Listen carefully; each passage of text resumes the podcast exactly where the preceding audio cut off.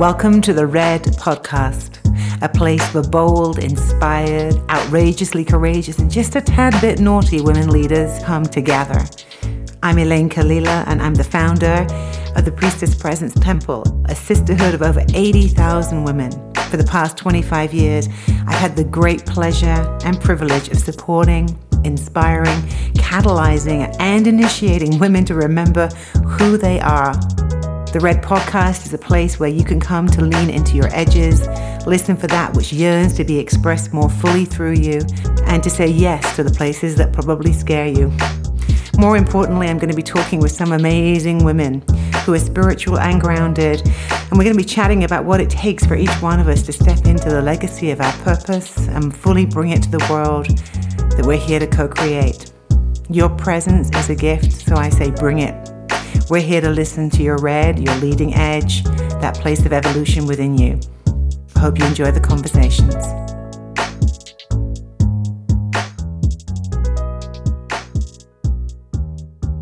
Well, hello, hello there, my beautiful red women out there in the world.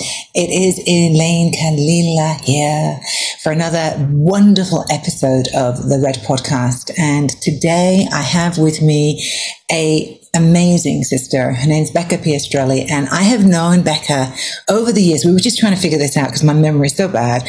Um, but I have known her from about five or six or even seven years ago. We met up at a retreat that Nisha Moodley was running somewhere in Costa Rica, and then we were in Bali together. And I've been tracking her through the years, and I was aware, Becca, that you wrote a book last year that was published last year. So congratulations on that. We're going to be talking all about that today. And you also had a baby. like an actual baby, physical baby. So I wanted to bring Becca on. The name of her book is so yummy and delicious that I want you all to know about it. And I also really want to talk about it. It's called Root and Ritual, which I mean, come on. And, um, and I want to get into talking about that because this whole idea of root and ritual has been something that's been fundamental in my own life within the work that I've been doing in Priestess Presence, within the work that I've been doing with my own ancestry lines. And so I'm excited to get into the conversation with you. Welcome, love. Thank you. I just oh. adore you, and I'm so honored to be asked on your podcast. Oh my God. Well, I've been having so much fun doing this podcast, way more fun than I thought I was going to have. And that's um, fun in the sense of like I, I, said to somebody the other day, I'm a sapiophile, and part of my love in life is other people's minds and the way that we think and the way that we conceptualize of things. And so, I'm excited to delve into your mind, your heart, your womb space to to to really hear your wisdom.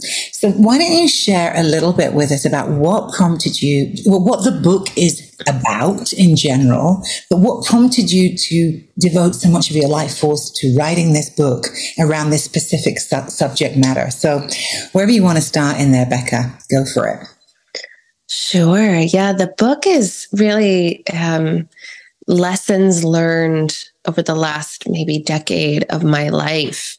Uh, and a real realization that we are alive in a time that many are calling the age of loneliness Mm-hmm. I remember I heard that from uh, one great thinker, George Monbiot. He's a he's a British environmentalist and journalist, and mm-hmm. and that resonated for me as an as an extrovert, as a person with friends, as a former sorority sister. I was like, wait, that feels important and true, and that really began this journey of understanding like a core wound I feel and so many feel of of unbelonging, a sense of like I can't quite feel at home in myself. I can't quite feel at home in my community. I can't quite feel at home in a group of friends. I can't quite feel at home um, where I live. I just feel root rootless And this idea of the age of loneliness resonated for me in this modern time that we are more technologically connected than ever before. I mean, Kalila, you and I could talk over like 25 different apps. and it's, you know, it's beautiful. The internet is beautiful because that's why we're talking right now. And it's been so beautiful for my life.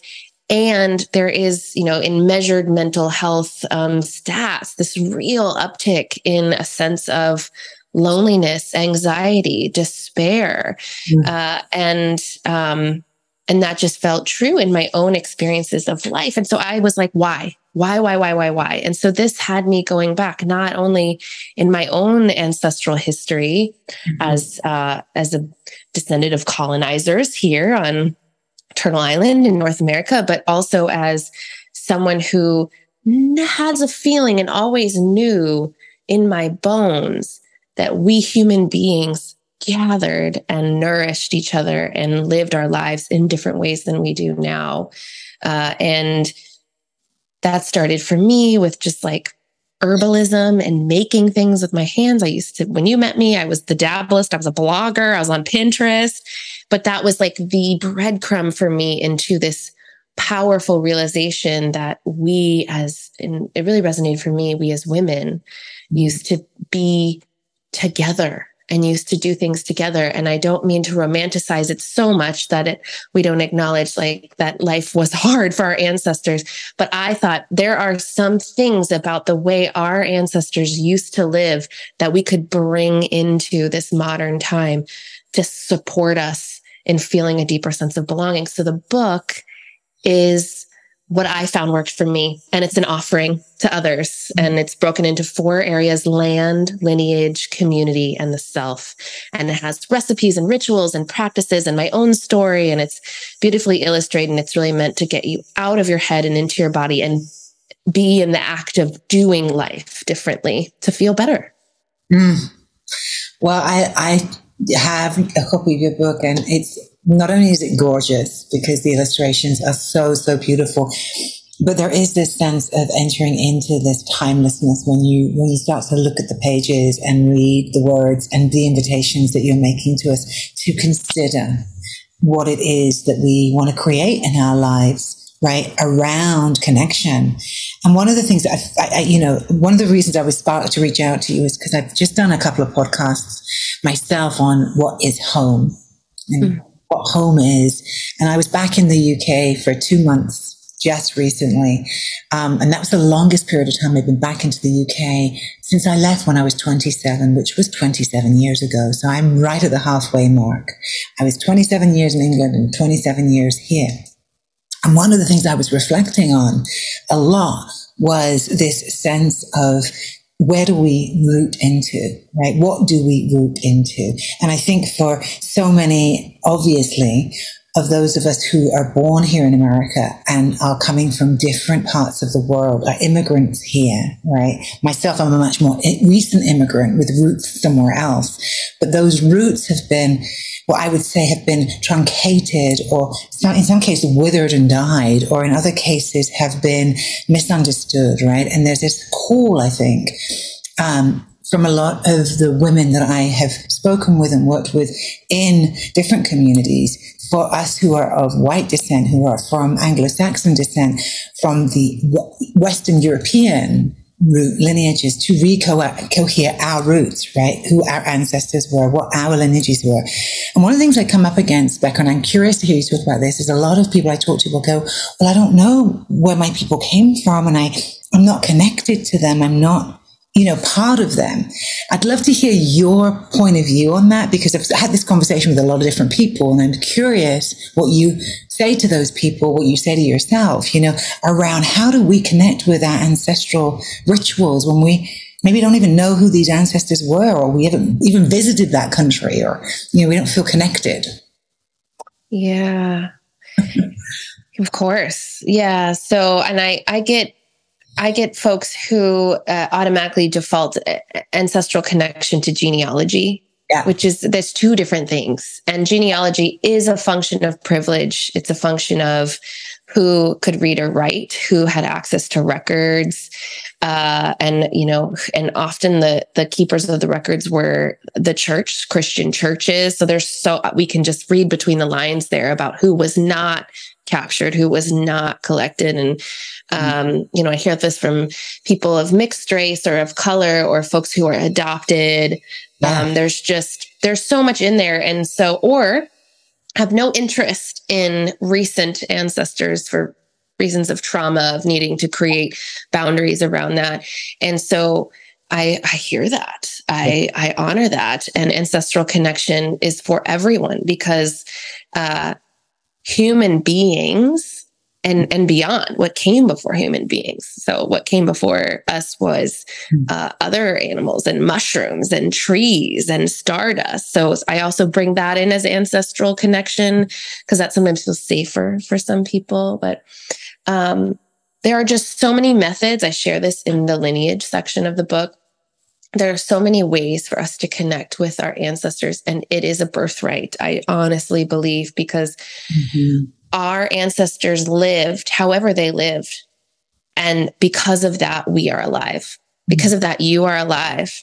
Mm-hmm. Like they led to you. And guess what? There are millions of them, millions, billions, right? That, that didn't just live, you know, in that little like shire, you know, that didn't just live. Sometimes we can be very obsessed with the nationality Right. I have an I have an Italian husband. I have an Italian last name, and his family is so just like attached to like the Piastrelli, like that name. And it's like actually what we figured out is they were in Italy for like a hot second.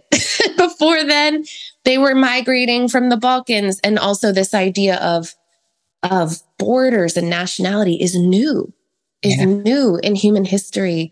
That really, like what most of our ancestors knew, were like the waterways, the mountain, the trees, the soils, the mm. weather patterns, the consistency of the moon, of the seasons of the cycles.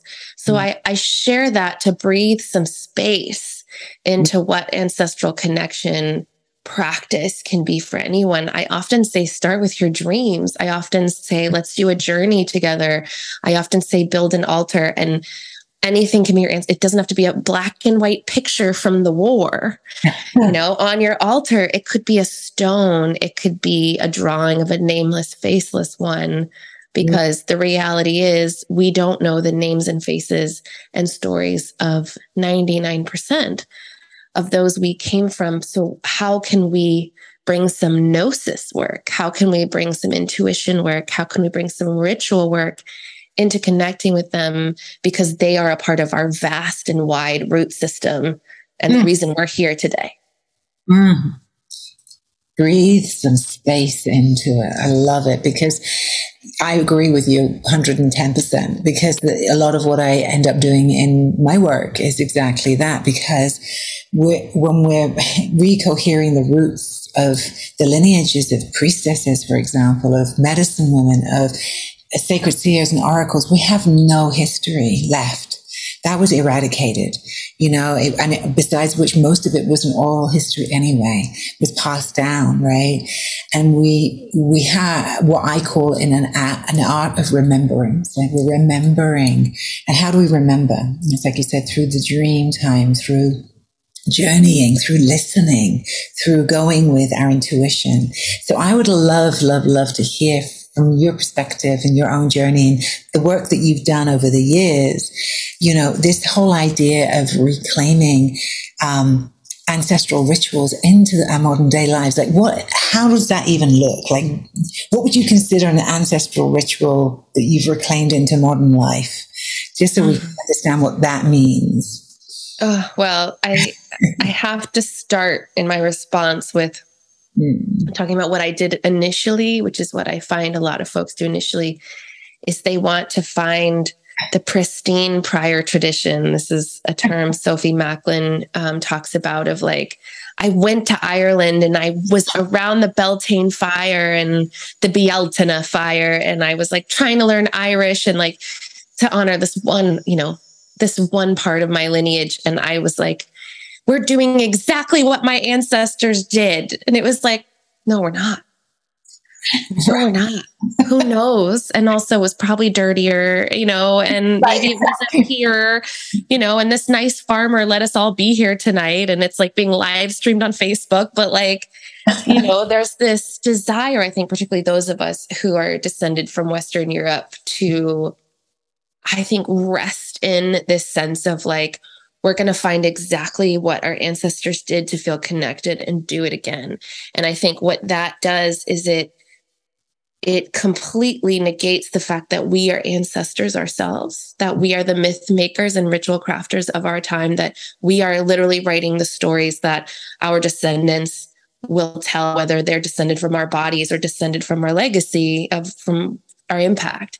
Yeah. And and I think that's something that we do is like we cut off our own, the power of our living and being, like that you and I are in some sort of a transmission that who knows who will come across it and when and how the way we come across like ancestral artifacts, the way we come across these bits of pottery, the way we come across these old letters. And so once I really figured that out, like it landed, I was very scared because I thought, I don't know what I'm doing. Someone tell me how to do ritual. And very nice people did. And, and then I finally found my way to, oh, I can trust what's moving through me, the art of remembering, right?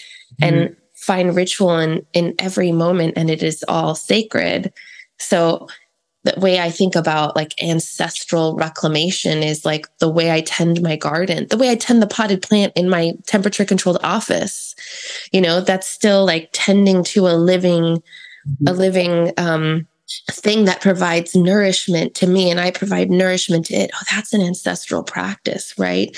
Or how I nourish my body, how I bathe and take a shower. I, especially because I became a mother and all my very ornate rituals went out the door. Mm. And I just didn't have time for all the bells and smells, which I dearly miss and one day will come back to. But it's like, how could I see like breastfeeding my child in the middle of the night? How could I see myself as the tree of life? Nourishing her from from all of time from all beings and my body being the vessel through which ancestral nourishment occurs. It's a mind shift. Mm. see it all. And it's i think it colors this sort of grayness that whiteness and capitalism and and um, just like this severing from like the great mystery happens. It just starts to breathe life and color back into it so that beauty can be created from living. Oh, let's just sit with that. The beauty can be created from living. You know, as you're talking, I, I kind of have this feeling of um, a shift in time. And your the title of your book is timeless, right? Is this is timeless. And I keep thinking about how I understand ancestors and the ancient ones to be the timeless ones, right? That we're, when we're accessing into that field of knowing or gnosis, we're in a timeless space. We're in the kairos time, the circular time, the time of liminality, of no beginnings and ends, where we're between, betwixt and between the worlds. And that what the function of ritual really is, which is to shift our awareness to shift out of the mundane, to have the sacred, have space, to have room for that. Um, and that is something that lives, as for me, lives within our DNA. Like that is what humans have been doing since the beginning of time, time again, right? Since the beginning of their awareness of cycles of time, is creating ritual to connect with the other parts of us that are unseen. Mm. So I really want to acknowledge what you're saying and how our right how our right brain gets really fixated on you know, like you said, like, well, I'm going to find the exact ritual from my people and resurrect it. You know, it makes me think of those dramatic enactments, you know, when people get dressed yeah. in the outfit. I love those. we all love those, but it's kind of funny, right? It's like, a yeah, oh, yeah. It's like, well, I'm sure they didn't actually really wear, you know, these clothes that we've got on because, like, this is a rendition of it, right? It's our modern day interpretation of it. And yet, what you're speaking to is something that's way more organic in mm-hmm. in your life. And like you said i want to just go back to something you said earlier on because i think that this is a way in for a lot of people. You came into this through herbalism through mm-hmm. working with the plants. And i'm kind of curious what the plants began to awaken in you that helped you start connecting into this way of thinking and living that you're now talking about? Because i think for many of us we start we can start there for me, mm-hmm. for me, it was essential oils. It was working with the oils, right? That really awakened a fascination with my relationship to the plant kingdom. Mm-hmm. I'd love to hear you talk a bit about that because I think there's some key in there for us. Yeah, it's very cool to be talking to you about this because you were there in those early oh, days. I remember. I remember. Yeah. Yeah. Yeah. Um, so my, yeah, it, it wasn't some big moment for me. It wasn't some crisis. Uh, it wasn't some, you know, massive rite of passage that initiated me into the, the mysteries. It was a very subtle call. Mm. Uh, I mean, it was like the beautifully displayed lemons at Whole Foods. It was like a curiosity about kombucha. It was like I had loose leaf tea for the first time. And, you know, these little moments, I, I all of a sudden became obsessed with farmers markets and I, I wanted to learn how to make bread. I, side note, this happened to almost all of us in the beginning of lockdown. Yes, it did. Remember, everyone wanted to make sourdough and like seed banks sold out and chicks sold out. I feel like, where are these chickens now? Pickling jars, you couldn't buy those because everybody. Yeah. Everything. so there's there's the remembrance, right? There's the remembrance right there. So that was a similar thing for me. I was working in a corporate job. There was some part of me that was really unfulfilled. I had watched enough TV to realize that wasn't going to do it. I had gone to enough happy hours to realize that wasn't going to do it. And it was, it was a, a subtle but persistent calling. And it started with like playing, and then I loved it. And then I started going to workshops, and then I started reading books. And then I started to have waking visions. I'd have these visions. At first, I was like, did I see this on a movie?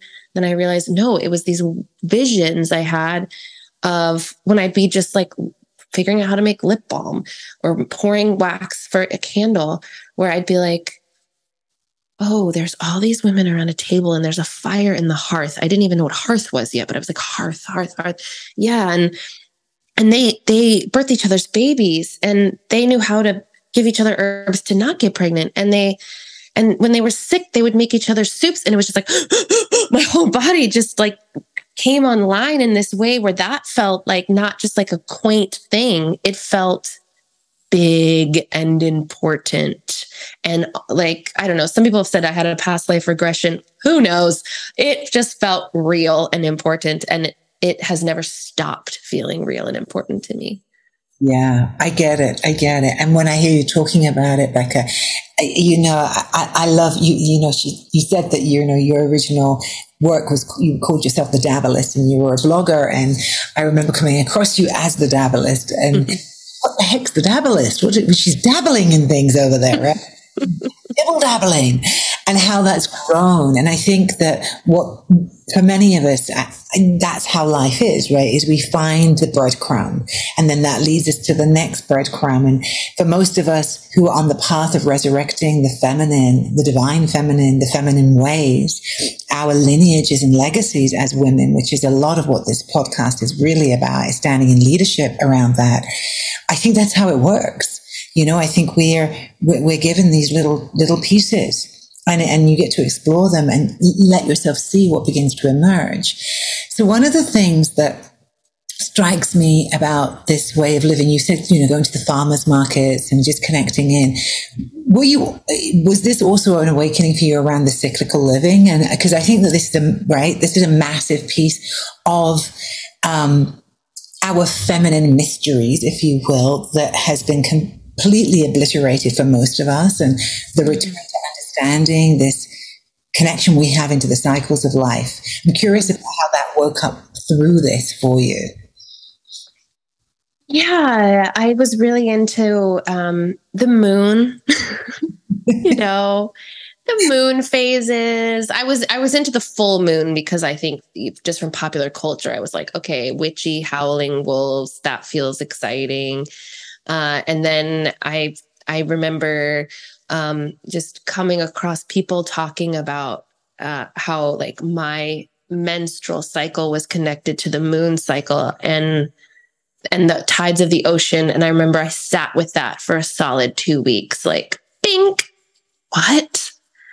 wow. And it, and at the time I wasn't cycling. I had, um, I had an IUD in my body and, and, uh, I remember weeping over that all of a sudden, really just being like, I, I've cut that off. And, and so then I removed it and then I started cycling again and bleeding and and then I read the red tent. So many of us read the red tent and I thought okay that you know more visions right of being in the tent and wanting to be in the tent and And in my herbalism practice, I I was I was just like reading on the internet and in books and going to a few workshops. So I was sort of not really with the plants. I was reading about and hovering over the plants for a long time.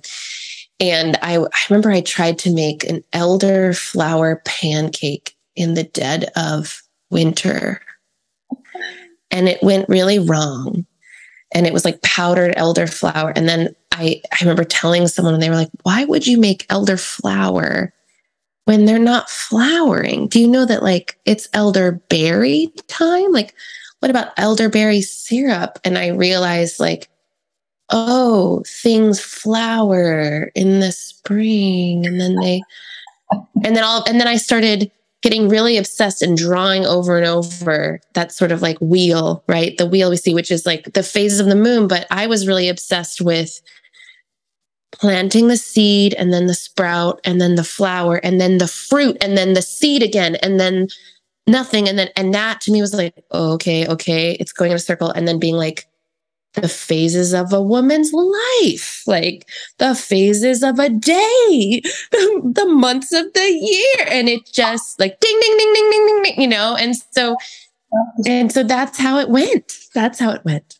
Gosh, you're making me giggle because you and I did exactly the same thing. Oh, did we? hysterical. This was about 25 years ago for me.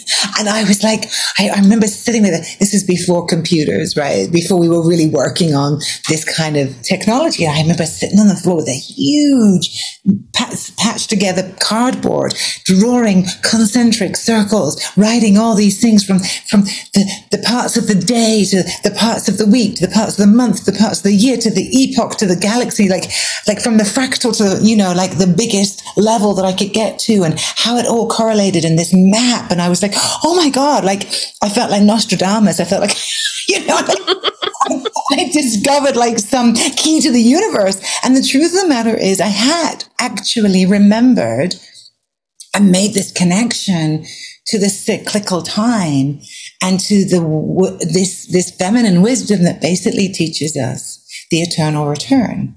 Mm-hmm.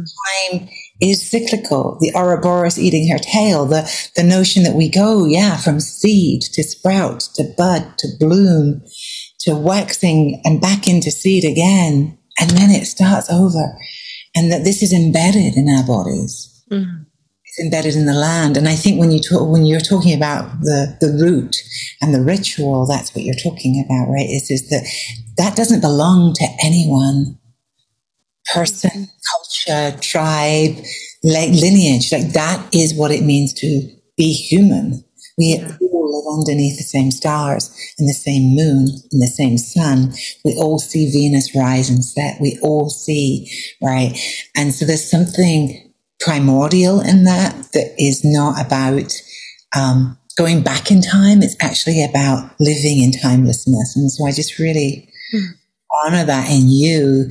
And I, I wonder how many of you who are listening have had that epiphany. You know, you found one breadcrumb or one part of the fractal, and then you went, "Oh my God, I just found the whole thing." Yeah.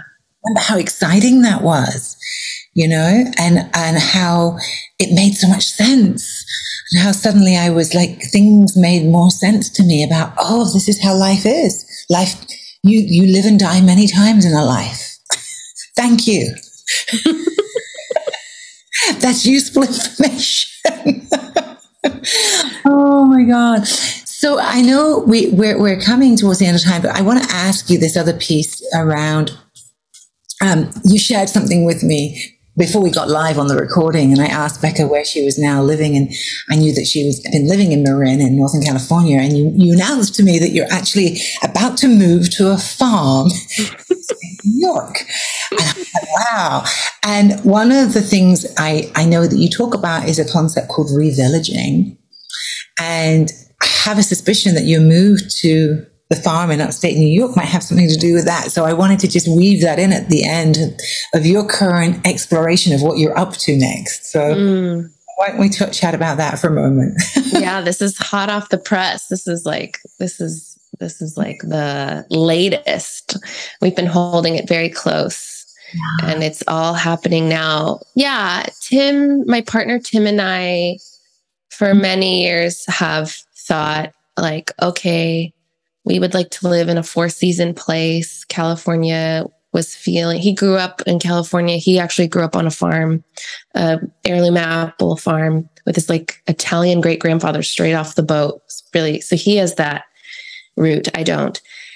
And we we've just been felt we felt called east. I'm from the East Coast, uh, and we we just didn't know what it meant and we weren't ready to leave and he's worked in tech in San Francisco and, and then and then we had a baby and you look at your legacy in front of your face and it changes you know you're born again you know that's a death rebirth portal right there having a child and you reorient your priorities mm-hmm. and so i remember we had this this talk one night where we were like okay and we fully did ritual around it. We did visioning. I'm looking at my altar behind my computer, which has this like beautiful painted image of like a farm and yurts and little houses and people in a shared garden. And we would just talk about it over and over. Like, where would, what would we do? And where would the people go? And who would we provide sanctuary for? And how would we live with the land? And, um, and I remember on the winter solstice this past year, we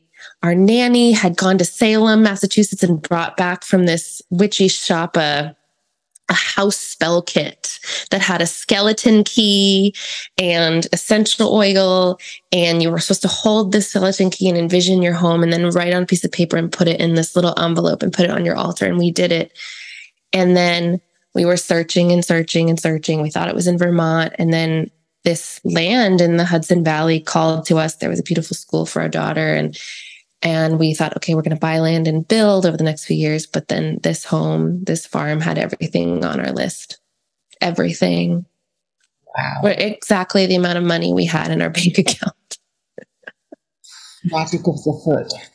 Yes. So we said yes, terrified, shaking. We said yes to a farm with elderly animals and and a lake and a, a, beautiful home built in the 1860s and a home that we can put my parents in and space to build tiny homes and put up yurts and and be in the imperfect practice of revillaging whatever that means because that is a whole exploration we're in around is it a is it a commune is it knocking down fences is it a place for people to come in and out is it a place to host gathering like we don't know and we are just moving step by step. So we said yes to the land, and now we're very slowly planning a migration from California, closing down a lot of projects and things and partnerships we had here, waiting for the winter to complete mud season. We'll head over there. And then we've made a commitment to live on the land for a year, to hear it, see it, feel the seasons, get to know the farms around there, and then start sowing our seeds uh, and and I'm very I'm strategically telling people that I would love to be in community with, like just so you know, this is happening, and I don't know what it means, and and you know, stay tuned. But it it's very surreal. I feel the timelessness of this experience right now, where I feel like, what did I just do? And this was always meant to happen, and we planned it, and and like a, a, visioning into the future and seeing us of the past and feeling my ancestors doing the same. And um, it's a wild, beautiful gift of an experience that we are undertaking. Wow. And, and I kind of feel your willingness to step into the mystery of it, right? Say yes to it. But I'd say having our child made us much more comfortable with stepping into the mystery. Well, that's that portal, right? Yeah. Yeah. Wow. Well, I'm so excited to see what comes from that, knowing your creative, um, you know, your creative muse and your own ability to be able to be so eloquent about what your own journey has been and to invite others into that in such a generous way. I, I think I can only imagine what will get birthed is what I'm saying is like from that vision, from the magic that you um, w- walked into, that you aligned with to to open the doorway for this to happen. And I just think it's so so beautiful, and I can't wait to see what you what you end up building and what gets created from that. Because who knows? Who knows? I don't. Right, that's the whole point, right? Is that's part of what we, you know, a root, what, what you're rooting into though is a vision that's come through the work of the last few years right? And your willingness to actually live your life into that is part of how we then give birth to that vision in ways that we can't even imagine. So mm. that's been true for my own life. You know, I've just had to, sometimes I've said to myself, gosh, you know, there's this feeling like where, where I, I think sometimes there's a naivete I have where I'll say yes to things. There's this part of my nature that's like, yeah, let's do it. And then halfway through leaping off the cliff, I'm going, what the fuck am I doing? do? Right? Oh my God. What now? You know, mm-hmm. as I'm in free fall off the edge of the cliff to the next vista, um, that has been pretty much my life story. and in that moment of the free fall, that's when there is that inordinate trust that the net will appear, that we will create what we're going to create. Mm-hmm. Time, right? To allow ourselves to be renewed, reborn. And so I want to thank you, Becca, for being here and sharing your beautiful wisdom with us. If there's something that you'd like to, oh, oh, I know what we need to do. There's three questions that Red loves to ask. Okay. I'm really just here on behalf of her. So mm-hmm. let me just pull up my questions because I want to make sure I get, remember them correctly here. But I ask them to everybody who's ever come on the show. And so, um, in honor of Red, who is obviously the Magdalene woman, ah, who holds the origins of our sovereign power, I'm going to ask Becca these questions. Okay, Becca. What do you avoid but secretly yearn to express? Mm.